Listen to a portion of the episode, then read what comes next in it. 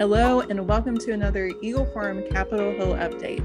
I'm Tabitha Walter, the Executive Director of Eagle Forum.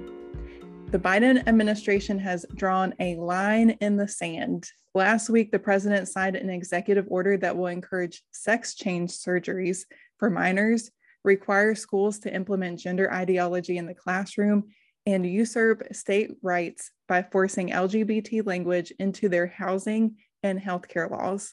Additionally, the order spreads misinformation about, quote, conversion therapy by asserting that children, quote, face higher rates of attempted suicide and trauma when being treated for gender dysphoria. This ideology only serves to confuse the minds and destroy the bodies of vulnerable children. Recently, Heritage Foundation researched the talking points of the left on this issue, and to no one's surprise, they were blatantly false. While children who are confused about their gender do face higher rates of suicide, this is typically not because of their exposure to conversion therapy, nor from the lack of health care. In fact, states who pass laws allowing minors access to gender affirming therapies and medical treatments such as puberty blockers and cross sex hormones greatly increase the suicide rates among this group.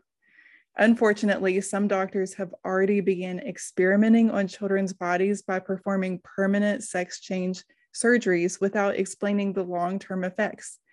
Now, those who feel like they were coerced into these medical procedures have joined together and created Detransition Awareness Day on March 12th of this year. Our allies in the House and Senate have taken notice and responded with their own legislation this week.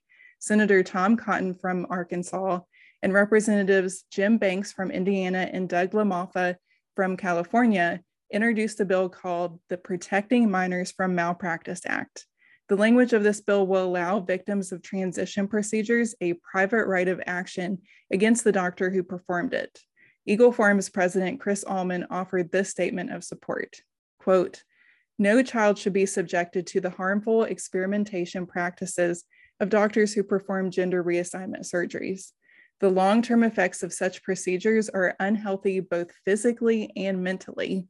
Eagle Forum applauds Senator Tom Cotton, RSC Chairman Jim Banks, and Representative Doug LaMalfa for introducing the Protecting Minors from Medical Malpractice Act to give a private right of action to people who had the surgery performed on them as minors, end quote. Additionally, the same members introduced another bill that will strengthen parental rights against gender ideology in the classroom. The Empower Parents to Protect Their Kids Act will prevent school officials from keeping information from parents or encouraging students to hide transition procedures from their parents.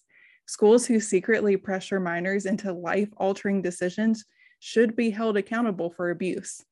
Ullman also weighed in on this bill by saying, quote, in a time where schools are imposing harmful ideologies, we must be vigilant in protecting the rights of parents.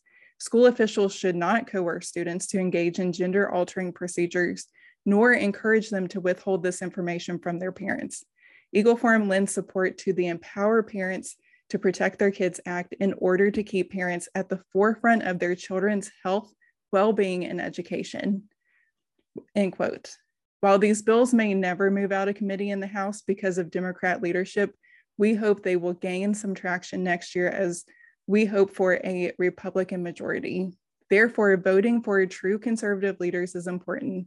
Our children's lives depend on it. Eagle Forum will continue to monitor the development of these two bills as they move through the House and through the Senate.